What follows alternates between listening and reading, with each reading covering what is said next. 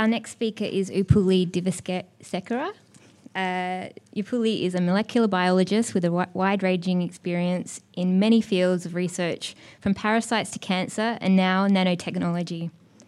She recently discovered that science communication can be enormous fun and helps curate the At Real Scientists rotation account, writes the occasional article, and talks about science to anyone who listen, and that is you. So please join me in, in welcoming Upulie to the stage.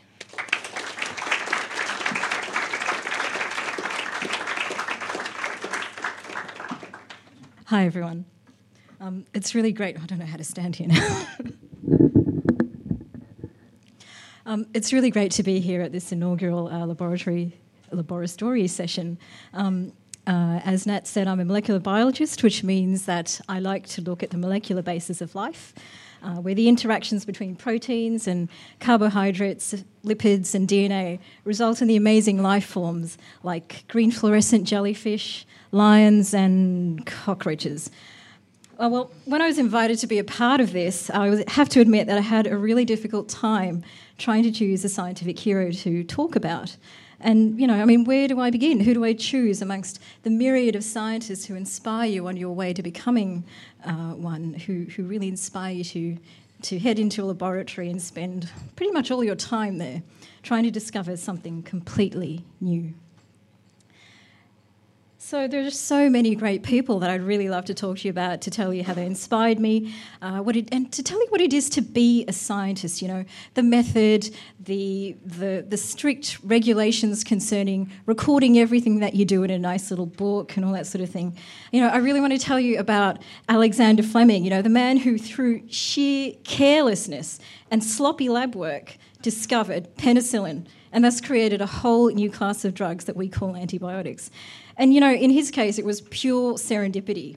You know, starting out with one experiment being really sloppy, leaving his stuff in the lab, maybe half open, his petri dishes were half open, coming back after his holiday to find that instead of bacteria, he had mold growing on his petri dishes. But this is where the special, you know, this, this, is where his special qualities sort of came in. Because even though he'd been incredibly careless with his work, he did notice that in that lawn of bacteria where there was mould growing, that around those spots of mould were literally these circles that were completely free of bacteria. And that's when he understood that something was going on. Something was being secreted by the mould, which he called by the imaginative term of mould juice. Not very imaginative.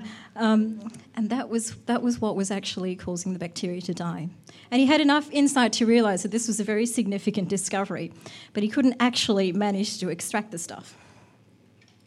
So it took Harold Florey for that to actually be successfully extracted. And of course, as you know, he is an Australian, or was. And so it was this serendipitous exper- uh, the discovery is where it all began. You know, it really would have made a great story. And you know, if I could have had a set, I would have had like a little set here.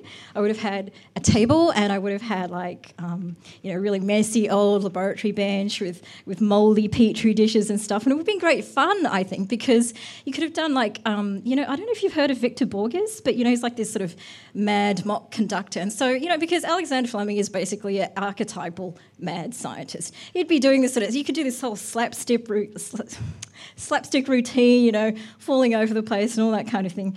And you know, and there'd be like Scottish accents, which would be great, except that you know I'm not like an old white Scottish man. So um, I think it would have been a lot of fun. And even though he was a mad scientist, um, he really embodied Isaac Asimov's maxim, and that is that the most exciting phrase to hear in science the one that heralds new dis- discoveries is not eureka, it's that's funny. And I would have, you know, like I said, I was having so much trouble trying to decide who I'd talk to you about. And I would have really loved to have talked to you about Marie Curie as well. And I think most people are familiar with Marie Curie because, you know, she's pretty much the most famous female scientist ever, you know, and she regularly tops the lists of, you know, when everyone has a bit of a thing about how there's a lack of uh, gender representation in science and we, we bring out our lists of female scientists, she always tops the list. It's like there was no one before her, apparently there's no one after her as well. Anyway, but you see, she was still a huge inspiration to me. And I, and I read about her first when I was about 12 years old, and I just found it amazing that, um, this woman who, you know, she was so determined and so interested in her work in a time when most women didn't even go to university. She travelled all the way from Poland, at, at, the time her, she was called Maria Sklodowska, and uh, she ended up in France and ended up with two degrees and eventually two Nobel Prizes. It was pretty heroic for the time by any standard. And she was a true pioneer. She actually left um, Poland partly because she had a really doomed love affair.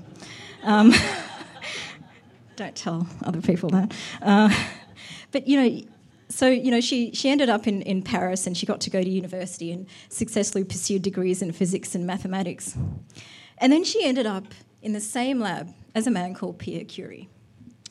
So you can imagine what happened next in a tiny lab, right? They got talking, eyes meeting across benches, hands brushing against each other as they warmed themselves by the Bunsen burners, catching nearly dropped beakers just in time.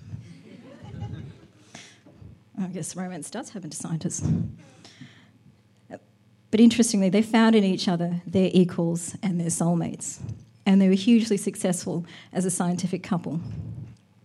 Both of them had come to the same lab with their own individual um, successes.